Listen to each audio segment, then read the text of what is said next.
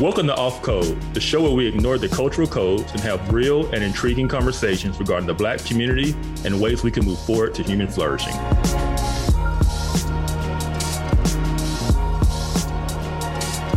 Hello, and welcome to another episode of Off Code. I am Monique Duson.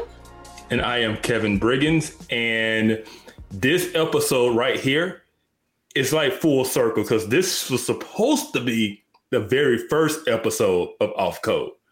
So I'm really excited about our guest today.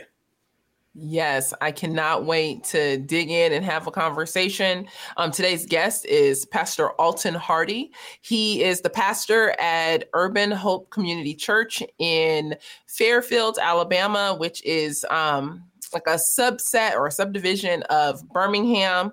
And um, yeah, we will let him tell you about the area and all of that. But today's focus is on discipleship, especially in the urban context, discipleship um, in the Black community. What does that look like? And what are some of the, the specific issues and struggles that we see when doing discipleship? I was just chatting with Pastor Alton um, about you know some of those struggles. I think that this is an important topic to talk about because one discipleship is hard everywhere. Like you know one of the the comments that we talk about or um, one of the topics we talk about is discipleship overall. Like discipleship is important but when you introduce poverty and all of the issues that come along with poverty that can make discipleship in those areas an extremely unique endeavor but Pastor Alton is doing his thing, and um, it's exciting to to see. I was just at his church, I think, a month ago, and we got to sit in on a Sunday and just watch all the beautiful people coming in, and um, you know, in an area like Fairfield that is, you know, I would say 99.9% black. Um, you know, he's building a very multicultural church. Absolutely. And you know he yeah i don't I, I, could talk about it without him even being on the show. So let me stop now um and let's welcome on pastor alton. It's good to be here. Thank, Thank welcome. You. thanks for joining us. Yes. This has been a long time coming. Even before this podcast was in existence before it had a name you were scheduled to come on yes, y'all have me on y'all radar. so I want to let you guys know I don't do a lot of these. I am very um, um, particular in where I speak in these days for a host of reasons. Yeah, yeah. Well, we are honored that you would take the time to speak with us because I believe you have a lot of insight and a lot of um, what I like to call street cred in this yeah. area, and um, just the work that you and your church are doing um, in the context that you're doing it in. So um, I'm excited to have this discussion.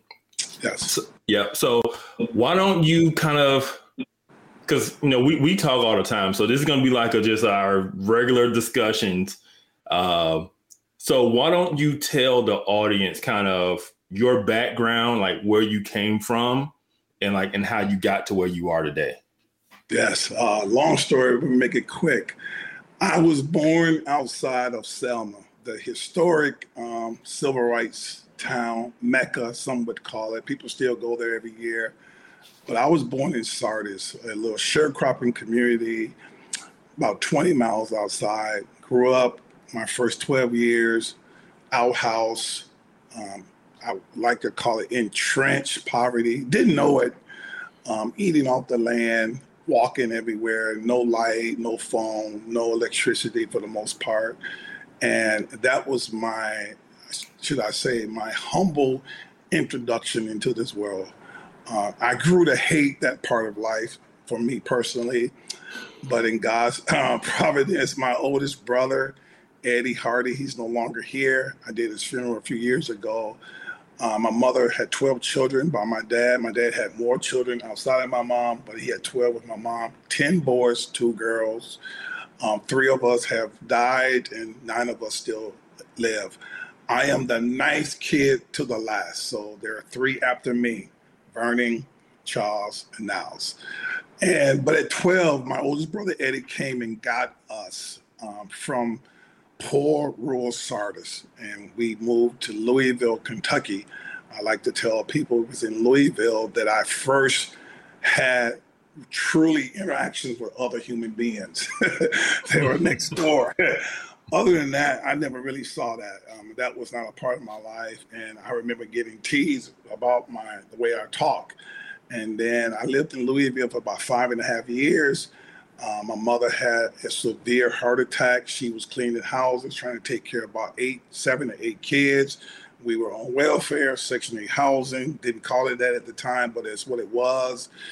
But Louisville was really for me, it was like um, introduction into the whole world. I mean, I, it was modernization, running water. um, and so I don't. I told somebody this the other day. My wife hates it when I talk like that. I don't ever remember when I lived in Sardis. I knew I must have took baths, but I can't remember it was it was third world, and and, um, and all of this kind of fits into a bigger story. But I would say Sardis, where I call it true spiritual poverty, is how I saw myself, how I viewed the world, and and all of that. But in Louisville, um, God started to kind of break me out of some of that. I, I grew up with a Christian worldview. To for the most part, I heard about God, but there was no discipleship. I know we're going to get into that. It's just Christian language with no um, meat on the bones. You just kind of hear there's a God, there's a hell, there's a devil, but what does all that really means? You, no one really explains it to you.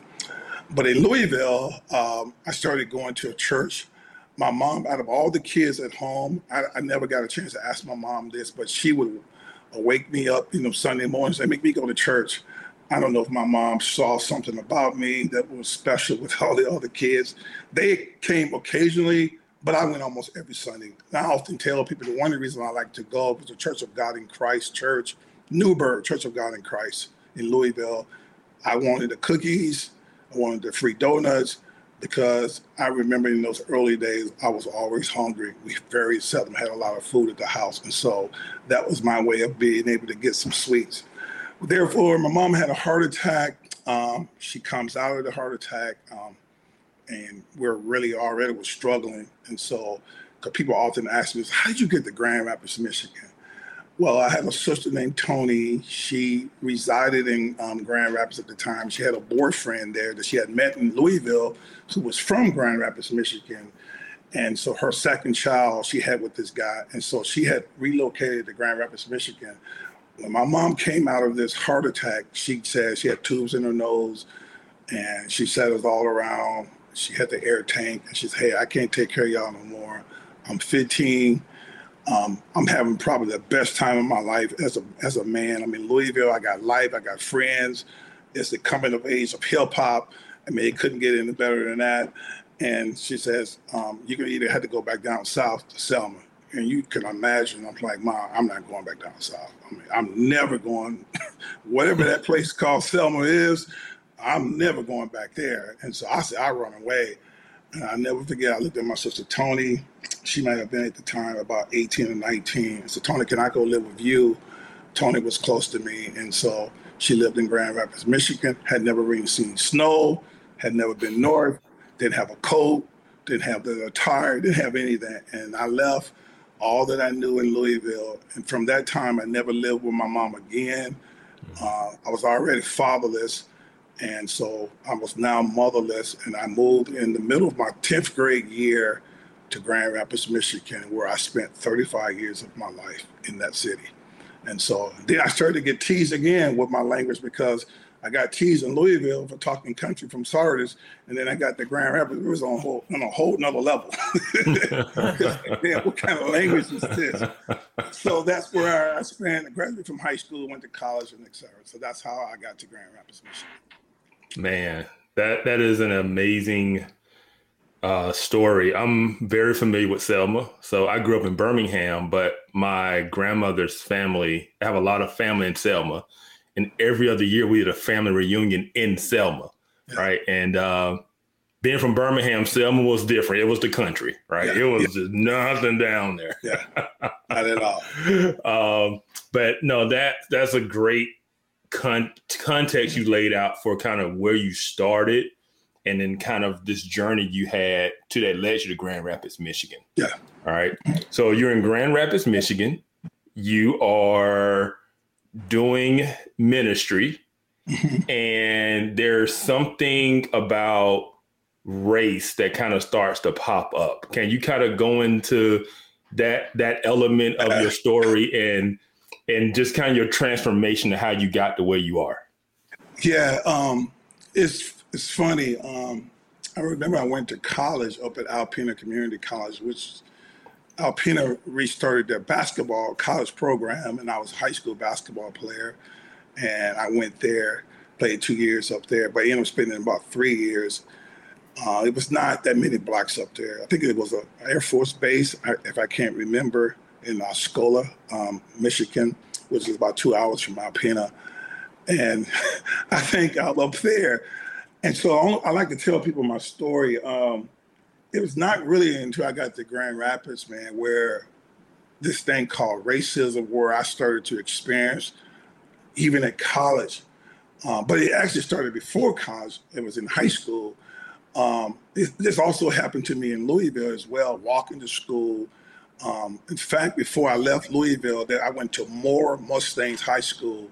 And right when I got to Louisville, Louisville was just kind of implementing the um, what they call the busing into the dis- different districts, and there were all kinds of fights and things of that nature. And I'm just from the South. I'm from the country. I don't know anything about this. We really didn't have those issues in Selma, not where we lived in Selma because it was just all black anyway. And so I remember in Louisville, a white, couple white guys called me over to the car. I was walking home. I may have missed the bus, and they spat on me. I mm. like I don't know. I mean, I think that happened to me a couple times in Louisville. And then I moved to Grand Rapids and I would walk to school as well. Union High School from where I lived, was probably like a 45 minute walk, but I don't know. I've learned to walk because that was my natural way of getting around being in the South in Sardis. So you just walked everywhere. It wasn't uh, anything abnormal about that. And got spat on a few times walking to Union High School. And because uh, Union High School was a white community right before you got to the school that was notorious for being somewhat, I guess, not really liking blacks, but I'm naive. I don't know any of that.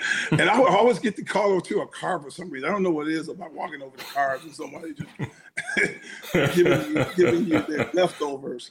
And so I had that. And then some of that, um, and in college, there were some racial episodes in my life there but then coming back from college, man, um, it was just like I was working at a couple jobs. I'm not going to mention those companies, but um, it was at a beer place. I'll say it was at a beer company. I, I kind of got in as a, what they call a scab. They had a Teamsters union.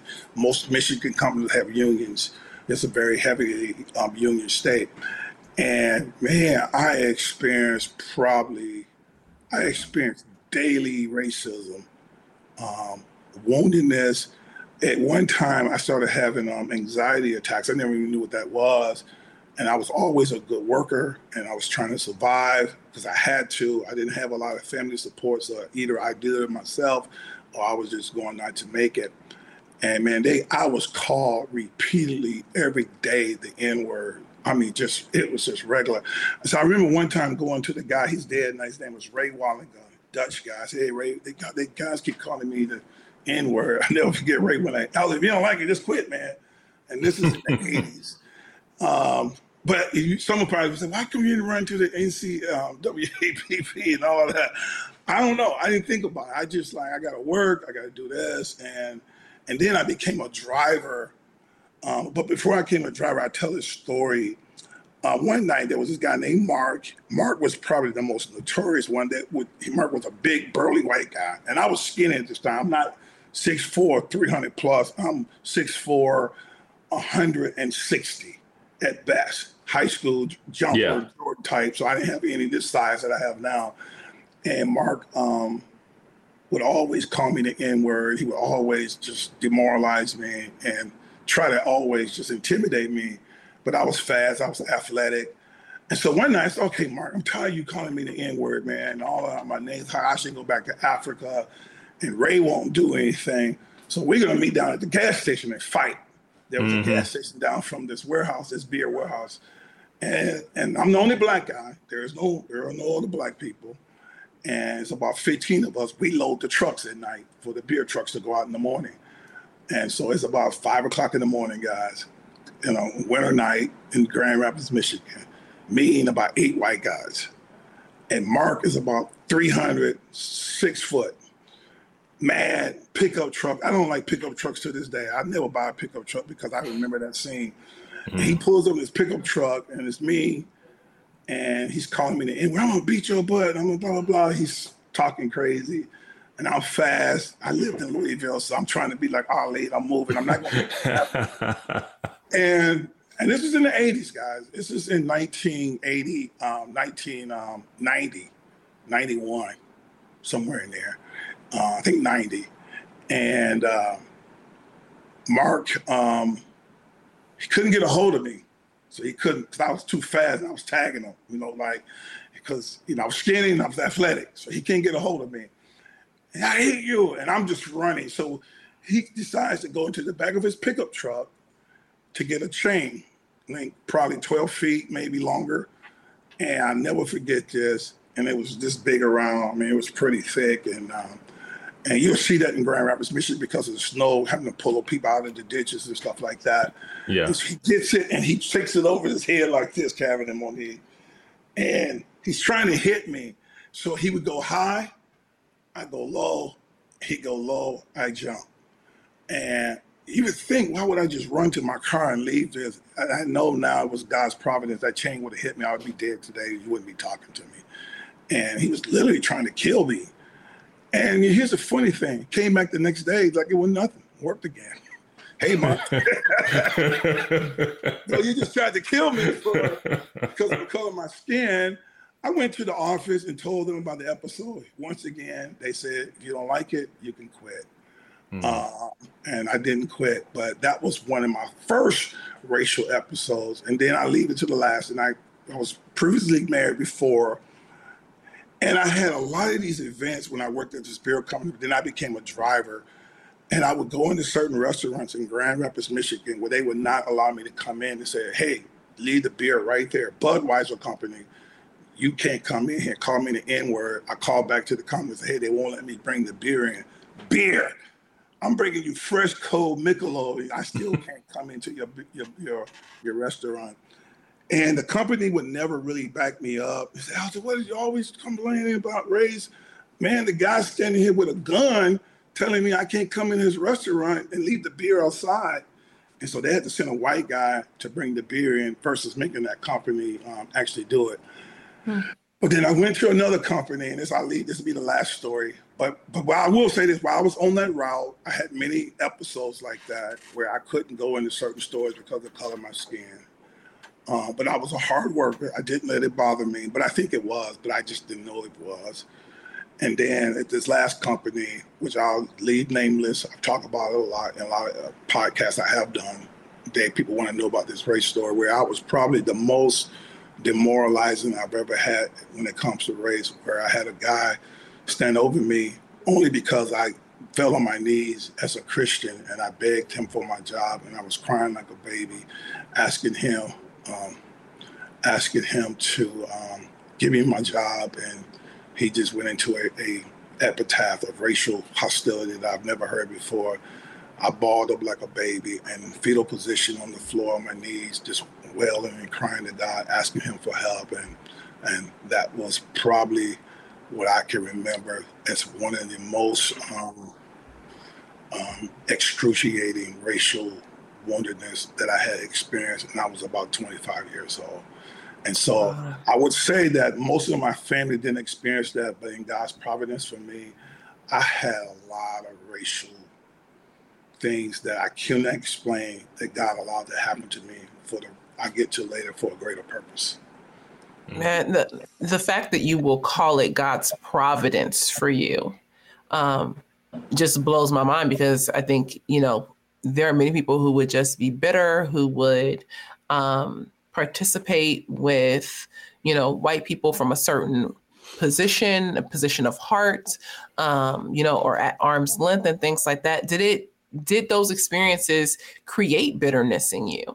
Oh, most definitely. Um, when I met Sandy, um, I was so um, Sandy's your wife. My wife, Sandy. I was so um, I didn't want to talk about race no more, and and I was working at a different company. I was working at FedEx, FedEx Ground, and I had similar experiences at FedEx Ground with being on the route. I was in a particular white area in outside of Grand Rapids called Holland, Michigan, Zeeland, Michigan, and I would not be able to, to leave packages at the door. People, you know, I was an African American. They were afraid. It wasn't, wasn't that many African Americans in the neighborhood, so a lot of that kind of racial overtones.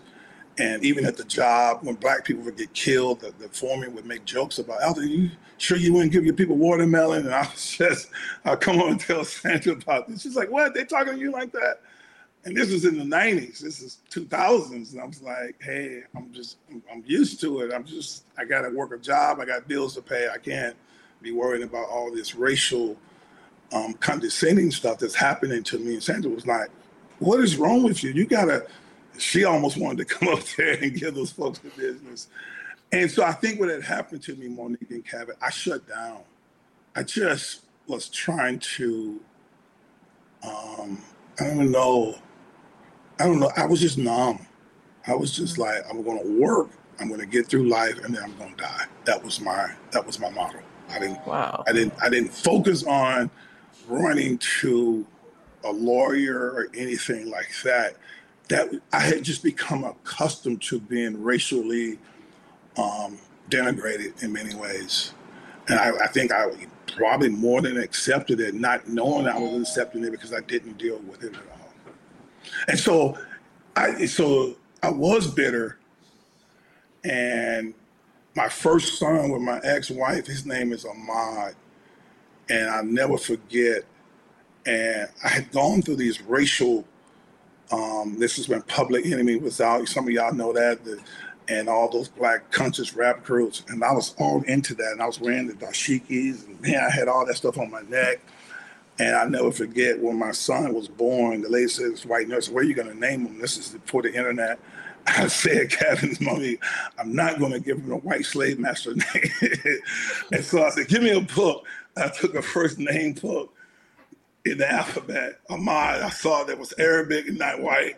That's how my son got Ahmad Rashad. And so I was in that time. And then by the time I met Sandy, I think I was just trying to, I was just had suppressed it. Mm-hmm. And, and, and I just, it was normalized to be. I didn't want to talk about race no more. I think I was in a hopeless state of any racial healing at that time. It yeah. was just, I considered it was just being a part of my life. Would you say that, like with the naming of your son and listening to Public Enemy and Black conscious music and things like that, that you were then taking more of a um like a Afrocentric oh, or like a oh yeah, okay. I, I, was, I was, that's I almost became uh, fruit of Islam mm. during this time. I was studying it. I was, I mean, I was a Farrakhan follower. If you don't follow the wow. man, it's public enemy say, I was fair, fair. And back in them days, you know, Farrakhan would come to the universities. He would come to yeah. Michigan State and and I mean, I mean, I mean, Farrakhan, man, he was like God on earth to us. And yeah. so I was into that, listening to him, ordering the CDs, getting the cassette tapes, getting the magazine, and um, and all of that. And so, and and probably would have been a um, fruit of Islam, Nation of Islam, it wasn't for the providence of God. I mean, I had, I mean, I had all the demeanor, all the heart and way I spoke. I was, I mean, I was Farrakhan believer in for real. So most definitely, I was woke before I knew what they call woke. Mm-hmm. Mm-hmm. so yes, most definitely. So and like I know that our our show is um, on you know black discipleship, but there's so much here, um, and so we will you know if you're watching, we will you know get there. But I'm, I'm yeah, I have so many questions. Um, what do you think brought you out of this more Afrocentric you know way of thinking or ideology? um, to help heal some of the racial trauma that you experienced? Great question. Um, I get that question a lot. People say, "Man, you got an amazing story," and how did you get to where you are? And when people hear me preach and they say grace comes out of you, I would tell you guys in the audience, um, I, when I had that divorce, man, I was an angry, fatherless, two, fatherless myself, black guy. And I had a lot of blame, white people, friend of the court, ex wife. I had a lot of stuff that was in me. And I talk about this a lot. Um, this will probably be my first book. People say, when you gonna write a book, it'll probably be some what called the severe mercy of God and his providence. Because um, the divorce actually, where I was a Christian after the divorce, before the divorce, but it was during the divorce where for the first time where I saw my sin. And pride, self righteousness, everything. But I mean, I really saw my sin. And I tell people I had like a three year dark night of the soul where all I could do in my prayer time was say, Have mercy on me, O Lord. I felt the weight of my sinfulness like I had never felt before. And and it was all the work of God when I look back on it. And I must have wrote my ex-wife a thousand letters apologizing. I mean, I saw sin in every wink. I mean, every wrinkle on my face. It was just like I was conscious of what the New Testament authors talk about as sin. And I didn't always um, know that. And, and, I'm here to tell you, um, um, it really, uh, it really, uh, Lord used that time in my life. And so therefore, I, uh, it was it was me seeing my sin. It was me really understanding what I say in Romans 3:23. I, I, I knew that mentally I would have given you an answer if you asked me, but I experienced that um, by the grace of God, that what it means to be a sinner standing before the holy and righteous God. And when I felt and got the, the sense of God's forgiveness and mercy in my life, and that I was saved by grace and not with any work on myself, man, I could love anybody. I would say this in the Grand Rapids all the time when I would preach. I said, I can almost love the devil, but I will not. I was so overcome by God's grace. And therefore, loving those who had wounded me and hurt me, Monique, to be totally honest with you, it was not as difficult at all. It was an overflow. I don't want to start crying, but it was an overflow of understanding the grace of God. And that is where the bitterness in my heart towards whites and everyone else, people who had hurt me, was totally, I was able to forgive and move on and move towards reconciliation in all things. Do you think that that's part of what's missing in our current race oh, conversation? Most like definitely. The acknowledgement of my own sin. Yes, most definitely. I, and that's my that's been a part of what I'm trying to do at Urban Hope. It's the message of the cross has been so downsized. And so it makes seems like that Jesus is just making up something that's very difficult for us to, to get across. Well, if you pull Jesus out of it, there, there ain't no answers to this, man. I'm, well, you just I tell folks, pull Jesus out of it and just go to another civil war then. Because that's all you're gonna get. if you don't understand this Jesus component of this racial talk in any culture, how could any group of people move on? How can the Christian Ukrainians move forward with what the Russians have done to them in the last year? If you pull Jesus out of that, then that war will never end. It will never be solved. Only Jesus is the answer to that. And and how people can think they can solve these kinds of atrocities that have been done to ethnic groups over the years, they got to be crazy. There is no way the Hutus and, the, and all the different groups are to forgive each other. On what? What are we to forgive you for? No, man, I'm to crip your blood. I'm to kill you till the last crip is dead. That's all you're going to get. Mm-hmm. You can't get anything out of that unless we truly understand who this person really was who died on that cross. And I tell people, I knew about him. I did. But Monique and Kevin, there was a time, moment in my life where I actually met him. And when I met him, oh my goodness, man.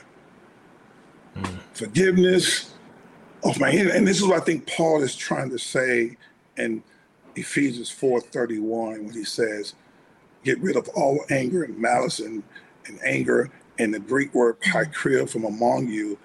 And I remember that was my first sermon that I preached at this white church where I was for 10 years in Grand Rapids. And the Lord had me focus on the Greek word pikria. And I like what uh, one um, Aristotle said of that word, because it was a common word in that Greek culture. He says it was a person who refused to be reconciled. And I'll never forget, that was my first sermon in front of this church on a Sunday morning, three services. And I remember the Lord had impressed upon me to tell all these racial stories. And the pastor had assigned me that text, not knowing my background and my history, because I kind of hid it a little bit. I didn't, I didn't tell them all these racial stories. I hid it for that sermon.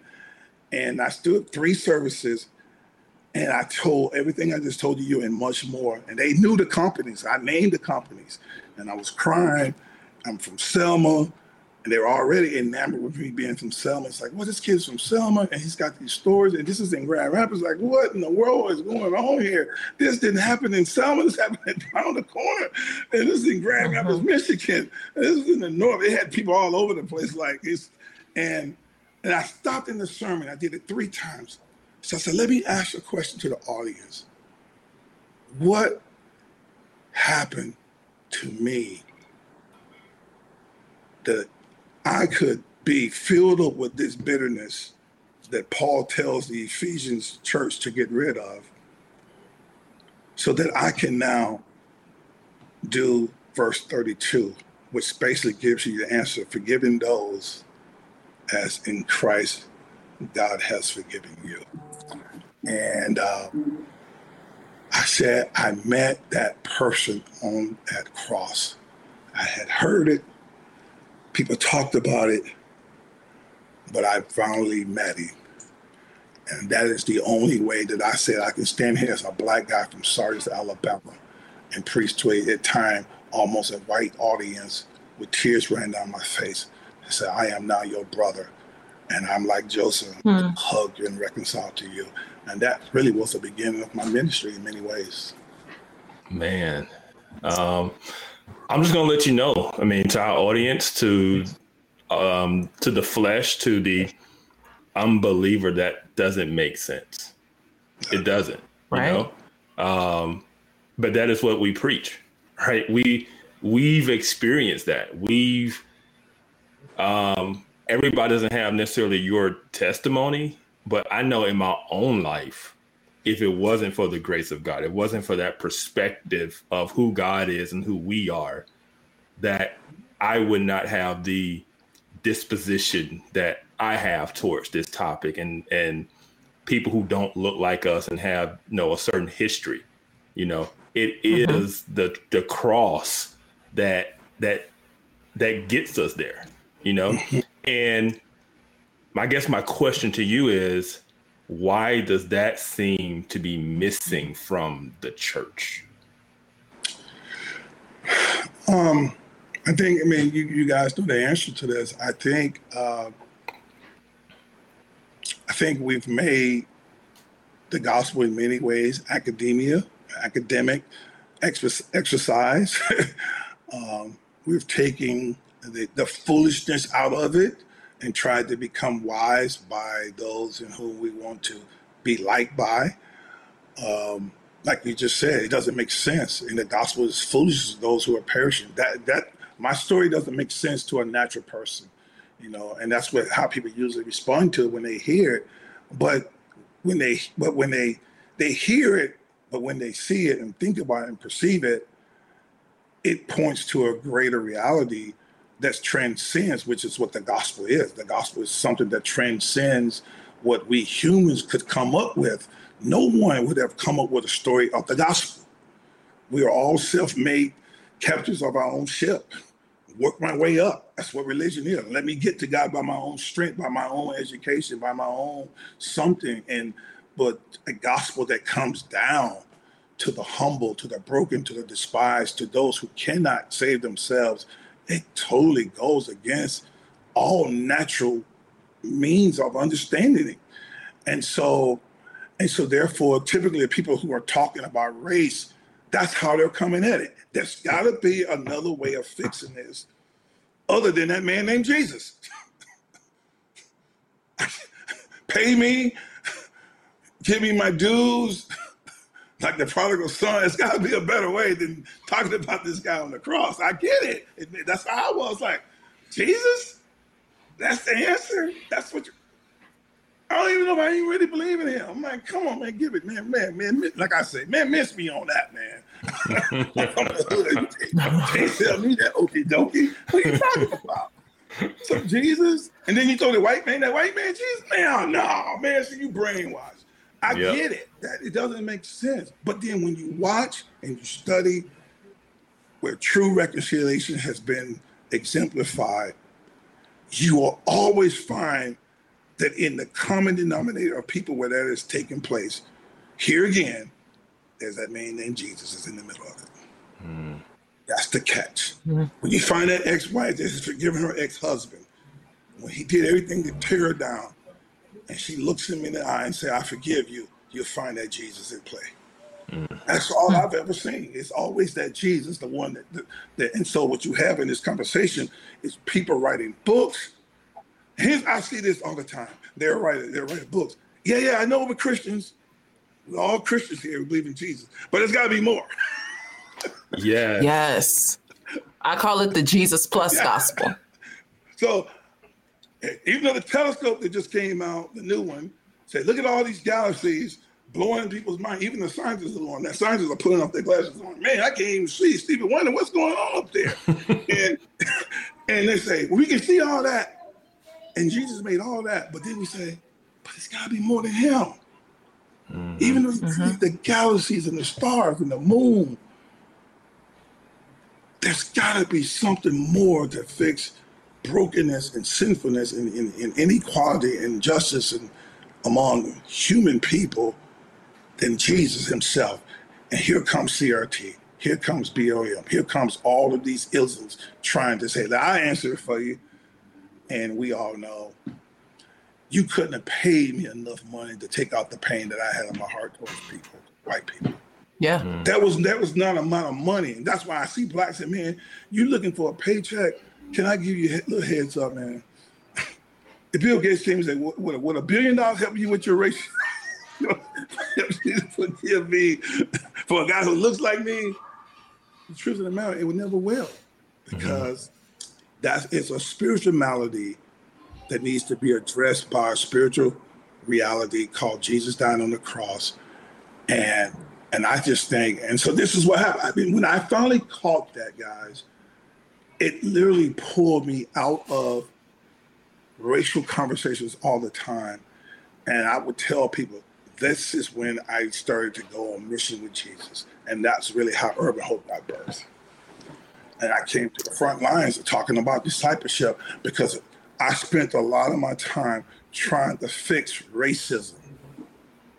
Mm.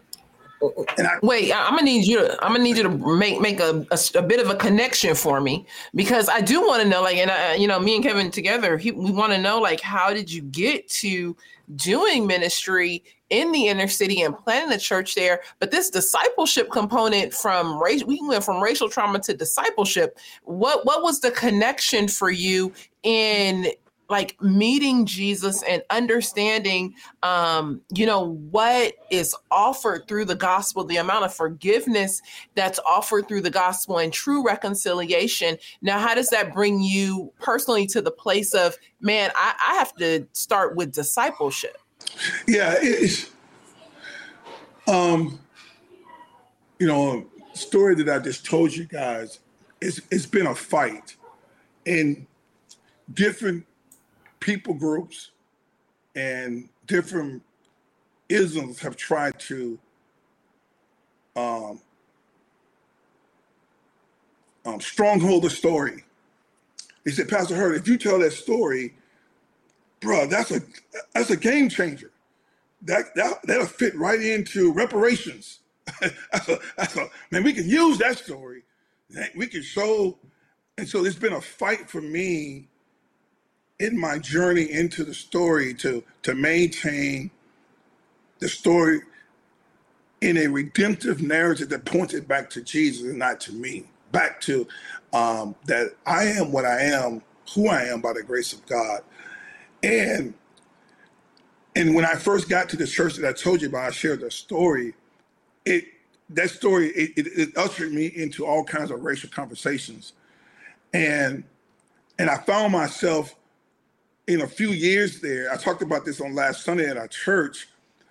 I, I came to a place in my racial journey, in my tenure, man. I became hopeless again. I was because I had different people speaking into me and and people trying to bring out the Malcolm X of me and, and regurgitate the pain that I experienced in the, those companies and and you we need to get people back and it was a lot I had a lot of forces coming at me and Satan was really fighting for the story not to be told from a God perspective but more from a how can we get use the story to manipulate guilt in some um, build platforms for others.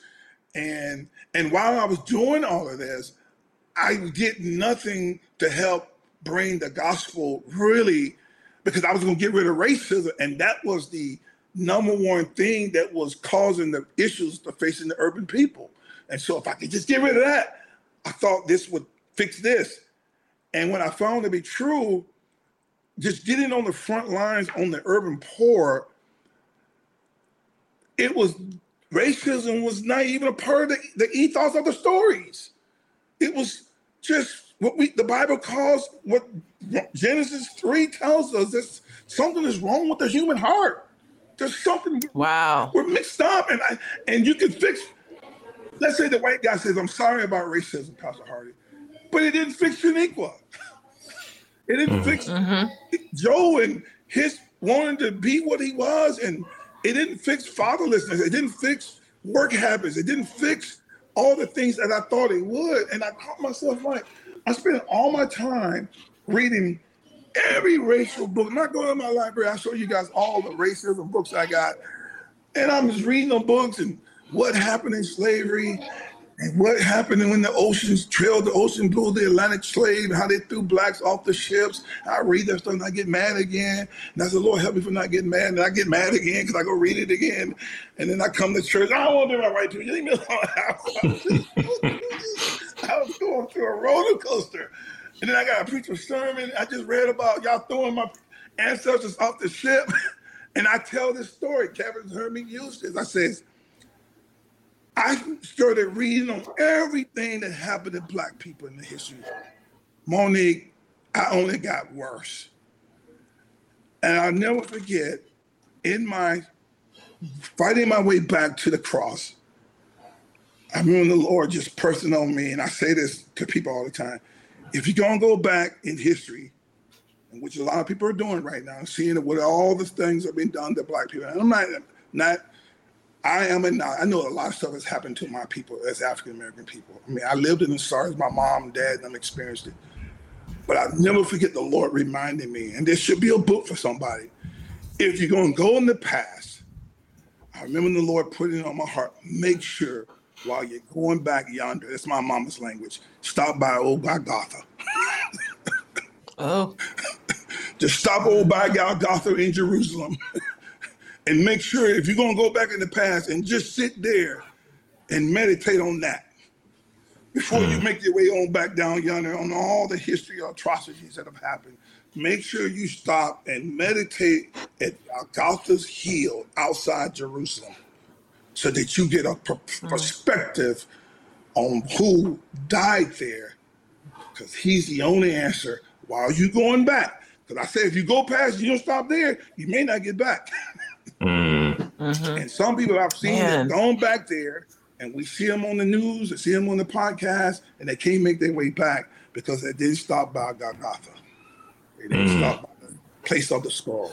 They didn't yeah. mm-hmm. understand what had taken place there, and now they're mad about what happened two thousand years ago in Africa. About they're mad about the new movie out now. I don't want to see who who kidnapped who here.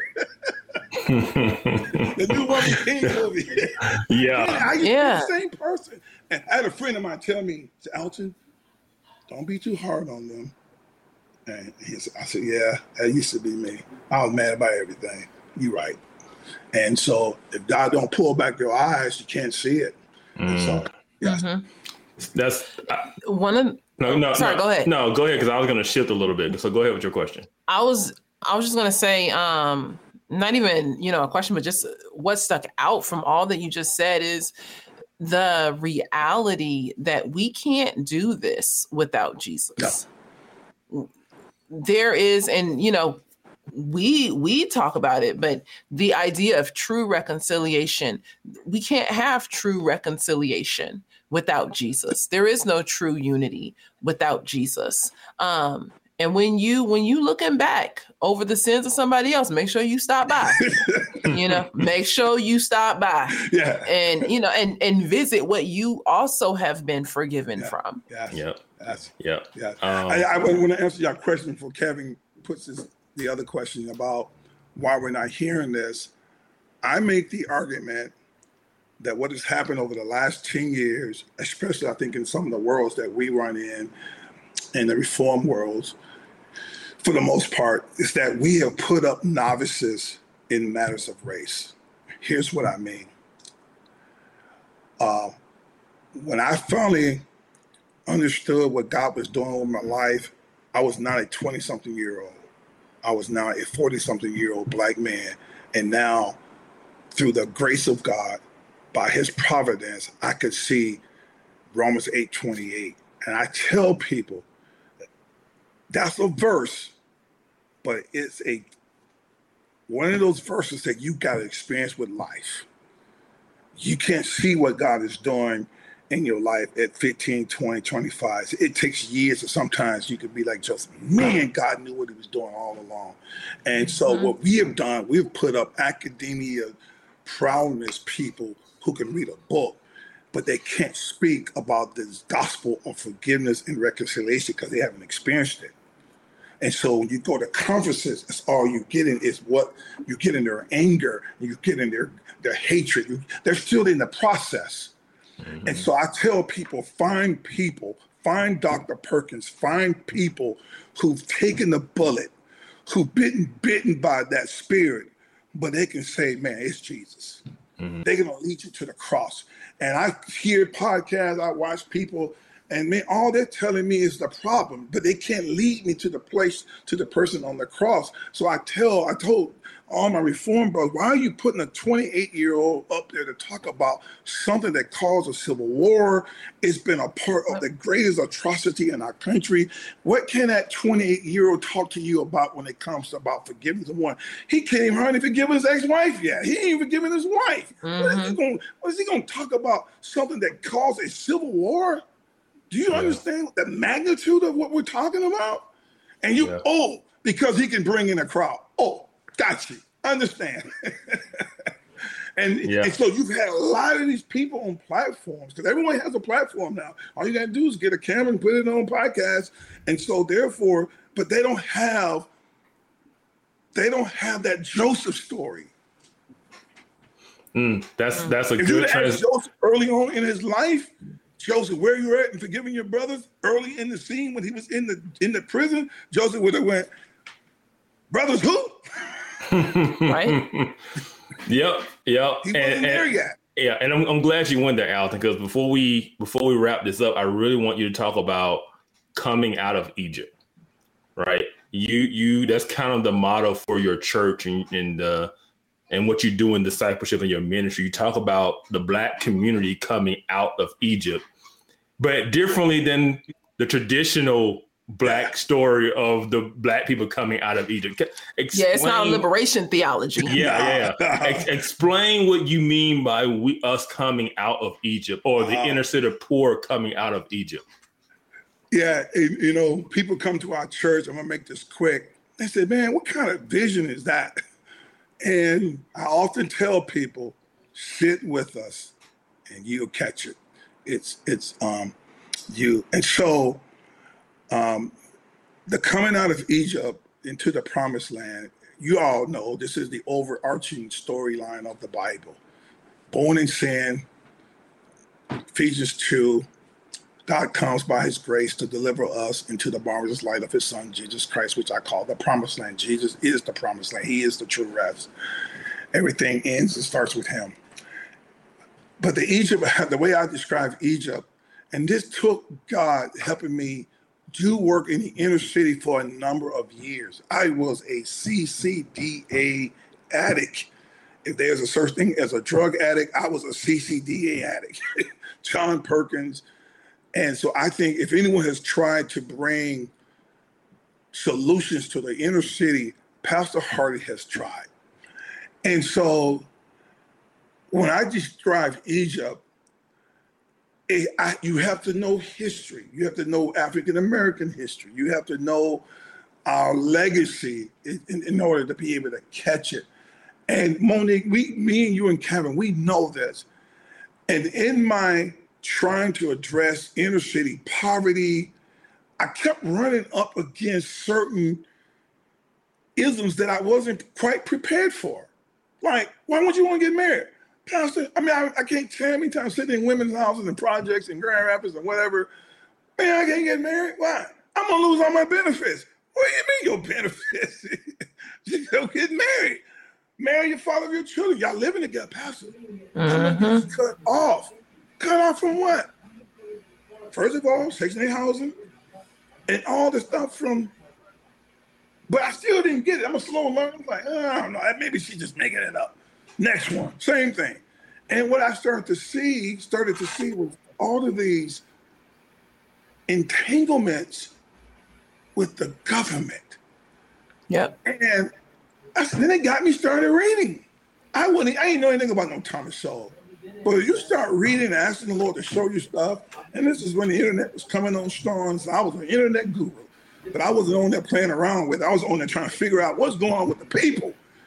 And I came to understand historically there's something that transpired in the African American community, which I describe as coming back to Egypt, which we have moved that far from it. Big government. I call him the true Pharaoh. mm. That's leading the people back to the handouts of big government where you can't get married because you can't get free housing section 8 you can't really work a job because let us take care of you and you see it everywhere and yeah. Pharaoh still kills our boards. All you gotta do is look at the news in every inner city, from Compton to Fairfield to Birmingham to Jacksonville to New York.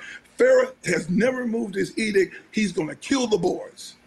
Mm. He's going to kill the boys. And he tells you why. Because the boys will grow up to become men. And Pharaoh says, and they will fight with my enemies and leave and go to worship Yahweh. And I can't have that. So I always destabilize their communities by always killing off their boys who will become men and husbands. And so Egypt represents the bondage to the federal government. And you guys have been talking about it. We Kevin did it. Y'all did an excellent job with that. African Americans don't look to the true God, who's the true government. We're looking to the government of this world. Yeah, and and, and to, to to make the analogy, you're talking about the nation of, of, of Israel being led out of Egypt by Moses, right? Yes. And they decide it would be better for them to go back to Pharaoh with a leader because they had they had sustenance there, right? Yes. They were taken mm-hmm. care of there, and so yes. they would rather go back to being bondage and be taken care of than to stay with Moses and who was you know an Old Testament representative of Christ, right? Yes. And so instead of the freedom of Christ and staying with God and living in God's provision, they would rather be in bondage because yes. they were receiving the handouts and being taken care of, right? Yes. And yes. so what you're saying is that the black parts of the black community have chosen to stay in Egypt. Mm-hmm. Yes. Because they are taken care of. Yes. And I mean, this is so, yeah. I mean, I could talk about this so much. I mean, I come in off on ramps, but when God showed me Numbers 14, people say, let us choose a leader. And I ask myself, why don't you just go back on your own? Choose a leader. So there's always leadership. There are always people out there who will either push you to the promised land, which is what our church is, and there are always other people who will always lead you back to the bondage of Egypt. And they said, mm-hmm. let us choose a leader. I'm like, Lord, why are you putting it in the Bible? And then Romans 15, 4 said, all that has happened in the past was written for you an example. I'm trying to instruct you the ways of the kingdom. He's right there. You know, people will always lead you back. Hey, vote for me. I'll give you a few more rations. And then I asked the Lord, but what's in Egypt that you would want to go back where Pharaoh kills your boys? All you do is make brick and straw for him. There is no life. There is no best life, as Joel Osteen would say. Best life now. You don't live out your purpose. You don't do nothing but make brick and straw for his kingdom. What's but what's in Egypt that's so alluring, that's so powerful, that's so gravitating that you would want to go back to Egypt? Numbers 11, verse 4 says, Now the rabble among you begin to grumble.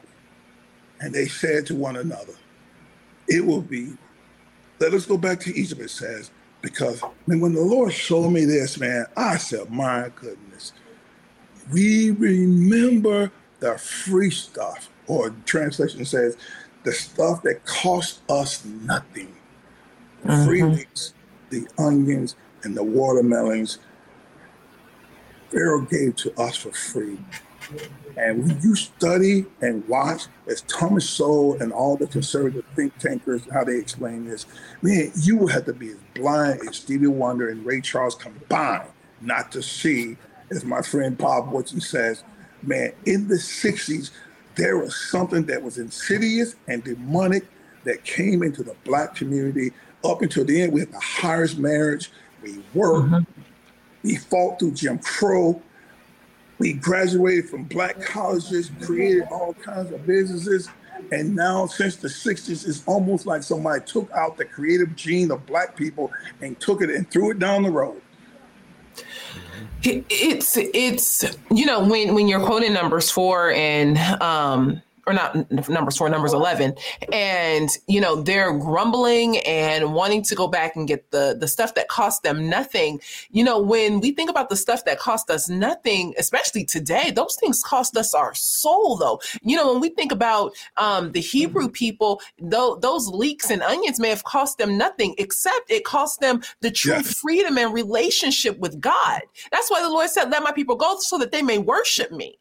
That was the whole point. and that's the whole thing we're seeing right now the bondage that we are in when we look at um you know what people many black people are tied to in relation to abortion or their political party or you know whatever the ideology is whatever critical social theory they choose it is costing them true relationship with yes. a holy god yes Yes. You know, um, when when you speak of, you know, leaving leaving pharaoh and leaving egypt I, I don't know if people really get that that is the biblical way that is that is the much harder way it is much harder to get married and to stay married to raise your children together in the precepts of the faith to yes. get a job to stay employed yes. to live and you know it's um I think it's Ephesians 4, somewhere like toward the middle, yeah. where it says, um, you know, may those who steal steal no longer, but do yeah. something with their hands so that they have something to share with others. Yeah. Yes. That is the harder work because sometimes I don't want to share with you. yes. I don't. Like I worked hard. Now why do I gotta share? But this is the harder work that I don't know people um really grasp. It's easier and it's more convenient to do it the way that the culture, the government, the world, the demonic would tell me it's okay to do it. But we are people of the book. We are people of faith. And so we live according to that lifestyle. Yes. But yeah, oh, I like when you guys think about this. Who do you think the people are in our contemporary context that shows up in Numbers 14, verse 4? Let us lead, let us choose a leader and go back to Egypt. And so I work in the inner city urban context. I would say, I would make the argument that it is the urban inner city context throughout America that is under the the the the, the stronghold of Pharaoh's policies, his his edicts, and we see it each and every day in all of our inner cities. But who are those leaders that mm. keep promising these poor African American communities and luring them back to Egypt? I call them taskmasters. Mm-hmm. Who are they? Are they educated? Are they sophisticated? Are they poor blacks? Are they PhD blacks? I think y'all get the point. I think you. Mm-hmm. Oh, no, no, this is all code. I'm just gonna say it. Yeah, it is. Yeah, black. E- it's, it's, black elites in high positions of po- politics and academia, and they work through black pastors in the church to yes. push this stuff mm-hmm. on the black community. And I'm just yep. gonna be real with it. That's and they don't live there. Yes, nowhere near. Nope. And they white liberals. gunshot. they got police where they're at. Yep. Yep. Yep. They're not defunding the police in their neighborhood. You nah. got that right. No. But I'm, I, I will throw in just in case y'all didn't hear it, and white liberals. Yes. Because Bingo. white liberals, with their compassionate hearts, is selling us out to Pharaoh quicker than Pharaoh taking straw. Yep. Tell y'all a story uh, about the white liberal. So we were when we got here, I bumped around at a few churches, not gonna name that church. And and one of those white liberals, professing to be a Christian, by the way, um, and I was saying what I was going to do with young black men, and, and a lot of these young black men were attending their church, and when they were like little kids and stuff, They now a lot of them come to our church. But so we were meeting at one o'clock, and you see how big I am. I mean, I'm not a small guy by any imagination, even though I'm a ain't nothing but a soft jelly bean. But you know, still I'm six four. You know, gotta have some fear of just the size alone. But, but you guess when you believe in what you believe in, so church met at one, I'm outside about 1230, 12, 12 10, 12 15, talking to some of the elders of the church that we're renting the space from, Kevin and Monique. This white guy, it shows you the power of the stronghold in the in these Egyptian Egypt communities, came up to me, put his finger on my nose, and told me, he said, Who do you think you are? Go back to your Yankee, Michigan city. These black boys you down here telling them that they're gonna make it, they're gonna get married, and that they're gonna avoid all the prison and all that. That is not going to happen. They are not going to make it. They are not. They all they can do is be fed food, and that's what we do. And you're telling them that they got a dream, that there's a promised land for them, that they can become husbands and fathers and break the cycles. You go back to where you come from, Yankee. Call me a Yankee. Mm. Birmingham, mm. Fairfield, Alabama. Mm-hmm. This happened to me. That goes in the book. Yeah. Yep. He, yeah. That church believes in abortion. They believe that black babies should be killed in the womb. And those elders stood up to me and said, "We don't want you losing our space. And you got some ideal that these kids are gonna make it." Mm-hmm. Mm-hmm. And I had to go in and preach behind that, Kevin. but My church it, it, there's there's something to banking on these these kids not making it. And that's a whole nother show. Yes. but there is there there's there's a, a payoff yes. for yeah. them not making it. There's a payoff for continuing yes. to preach abortion. There's a payoff for, you know, continuing to preach these liberal ideologies and things like that. It's not, I mean, can you imagine what would happen to the welfare system if people decided that they would stop having sex before they got married? If people decided that I'm going to actually marry the person that I have a child with? If people decided yes. that I'm going to actually get up and go to work every day as opposed to relying on the government? It would put these um li- I'll, I'll, call it liberal so we're not too too political even though i do want to say democrat um but it would it would put them out of out of out of business because there would not be people believing their rhetoric and ideology and i'm not saying that the republican party is all that either but when if we're gonna look straight just at like ideology and you know who's advocating for you to kill your kid who's advocating for you to get on welfare who's advocating for you to be involved in in in governmental social policies that just keep you stagnant yeah there, there's a payoff though there's yeah, a payoff for them if, if you don't need me you won't vote for me i have to make it to where you need me so I can mm-hmm. stay in power. That's all yes. it is, right? Mm-hmm. And, and, that's and, the free and, stuff. Yes, and you that have to keep coming back to me. Yes, yep. and you and you have to um, make those who are saying, "Hey, you can make it, you can do it," right? You have to find a way to kind of push them out the picture. You got to make a way to, oh, that's an Uncle Tom, or that's a sellout. Mm. Cool. And those who are helping to keep them in Egypt, helping to keep them on the plantation as the taskmasters, those are the ones who are propped up. Yes. Hey, hey listen to this guy. Listen to this yep. guy, right? And it's just, it's just a, it's just a, a, a cycle that you see. Is is how do you how, the people that are saying black people can do it, you can do it. You can be. They are totally dismissed, totally talked about, shunned, pushed out the way because you are a hindrance. Yeah, uh-huh. you are a hindrance to what they want, which is to keep the black community poor, upset, angry. You know, and um, and they use it for their own benefit. You know, mm-hmm. And I, I, I've I've loved your concept of coming out of Egypt because, and that's what people need to realize when you're on the street, that's not necessarily what you're talking about. No, that's not what you're talking about. We know that's in the background, but you're talking about Jesus because you know Jesus is who transforms lives. You're yes. talking to, you're talking to young men about what it means to be a man, what it means to be take care of your responsibilities. Yes. What does it mean to be a father? You're talking to women about, you know, the men they choose. You're talking to them about yes. what it means to be a mother. You, you try, you're talking about what it means to be married. You, yes. You're trying to make disciple them into a different mindset, right? Yes. And that and that is what is needed. It, it really is, and that's why I really appreciate Urban Hope because you are truly providing hope within the urban context. You know, and and preaching the gospel and all of its implications to bring about that change. So yes.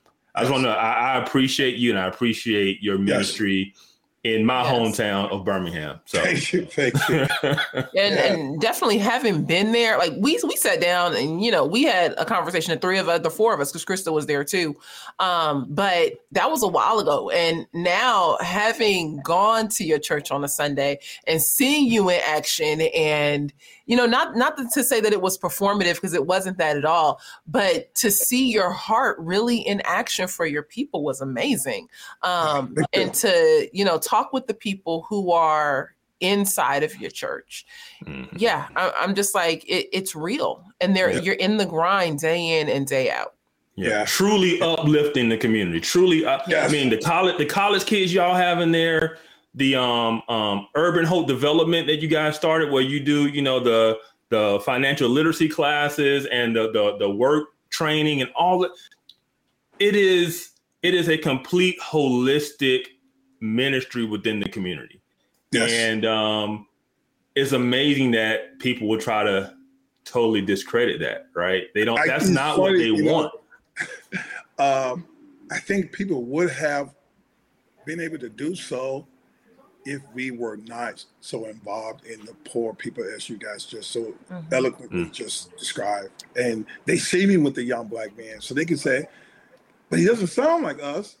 He's not saying what we would say, but you can't deny the work. You can't mm-hmm. deny when you see me, you see one of us, you see us with a young fatherless black man trying to disciple him into who he is in the in the in the image of Christ. And so it's it, and so they and that's it's been way of God really protecting me from some of what I would call the Uncle Tomness because they say, man, when we see PA, he is on his game in trying mm-hmm. to uplift those who we would consider to be the least of these. And so, in God, and it was in God's providence. And then, like you guys heard my story, all of this has really come out of my life. When I talk yeah. about the promised land and the image of God, I talk about not knowing that, not knowing that who I was in Christ and my identity and being the man that I am and being able to pastor a multi-church. Monique, we don't talk about multi-ethnic church. That is an outsource of the gospel. And I didn't set out to strategize to have white and black together, but God in His providence have have brought that because I'd say to people, I God healed me of my self-loathing. He heals me of my image about myself. And so, and God is take, getting the glory from all that He's mm-hmm. doing through Urban Hope. We're in the inner city. You came there, you saw it. We have rich whites, middle class white, poor whites, black poor, and all of this is combined. People say, "How you get all these young people?" Man, I don't know. The grace of God, the gospel mm-hmm. of God, the power of God. I don't know. I can't tell you how to go do this. It's, but I do. Here's what I do. I will tell you. I believe Jesus now. Mm. And I Amen. believe Jesus who he is who he says he is. Amen. And, and so that's how I answer those questions. I don't I don't add on to Jesus no more and I don't take away from him. Pastor, um, I know we had time and I know you have places to go and we got something else to do too, but can you briefly sit because this whole conversation, y'all, this conversation was not planned to happen this way. Um, but since it wasn't planned to happen this way, we actually wanted to talk about urban hope and let people know exactly what you're doing. Can you um just really briefly tell tell us about urban. I'm like Kevin and I are talking about it, you know, from that outsider's knowledge, but as as the founder, as you know, the one who's in it day in and day out, just tell people what is Urban Hope. Who are or, or the Thank Urban you, Hope? Monique. Um, yeah, this is this is a good segue to for close. Um, I started off by sharing my story of of in God's providence, and I and I always go back to God. Um, God allows the good and, and the rain to fall on the just and the unjust.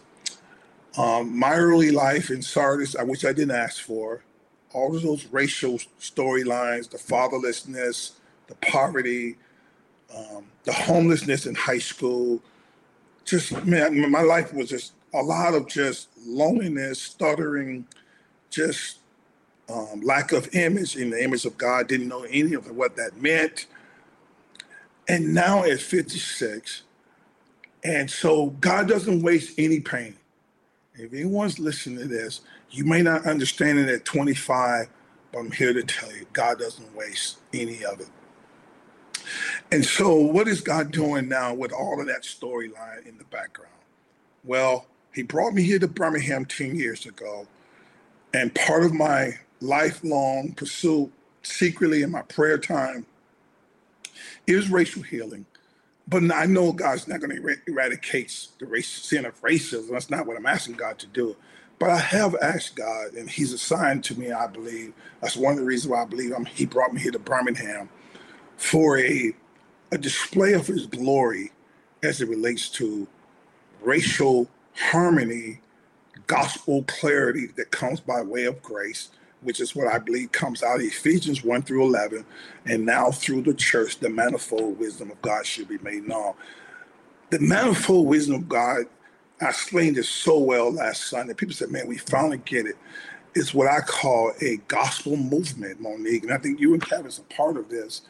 That's why I wanted to come do this show where I call the great conservative people theologically who hold to that truth of the gospel that we are saved not by our own doing.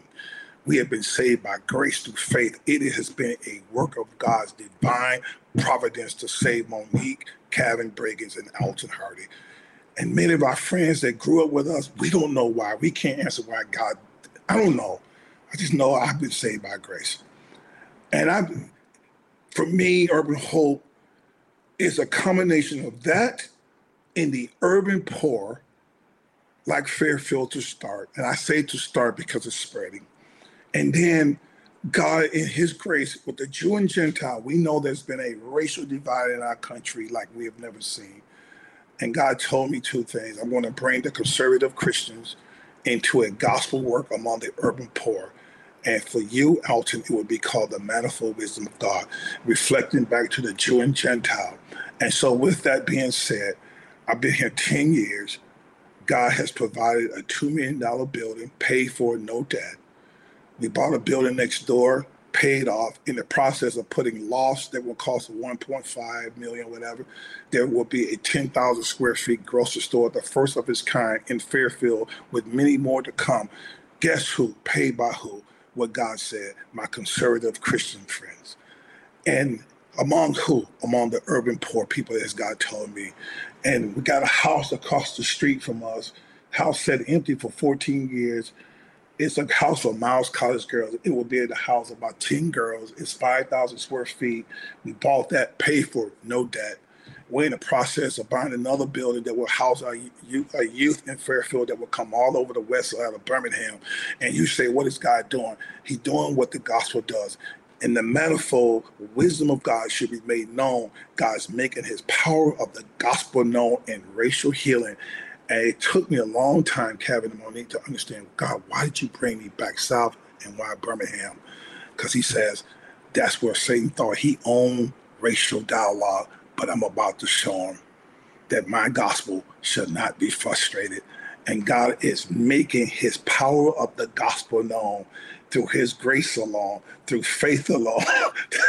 it's all to the glory of God.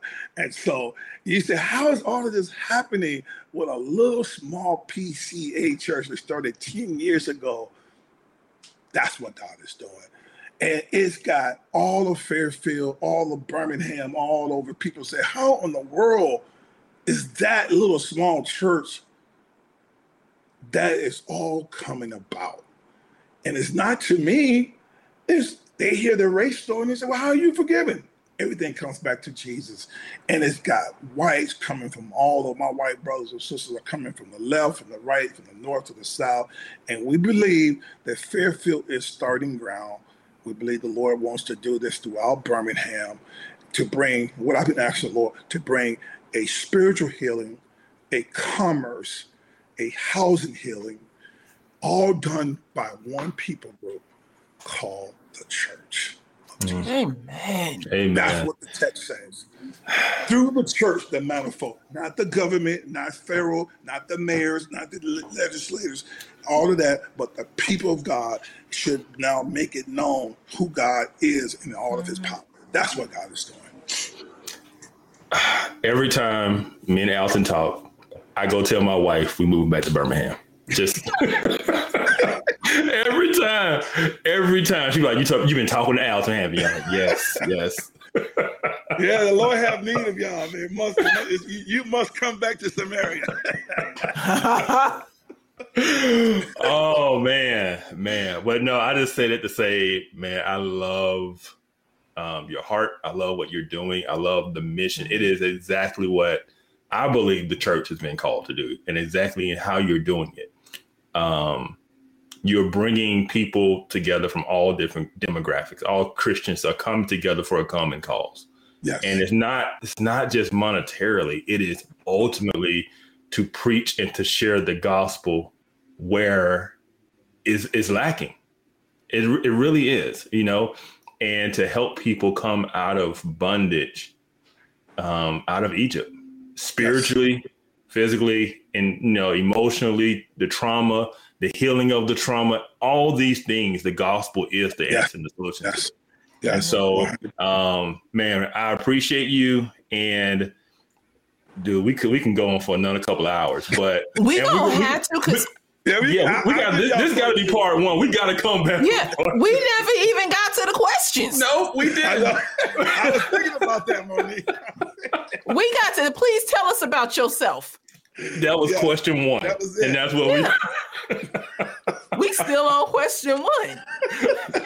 I have seen some of y'all shows where y'all done part twos, part threes, so we just yeah, yeah. We got to come back, man. Yeah, you you got to come back and. Um, and, and let's dive deep into discipleship within the urban context.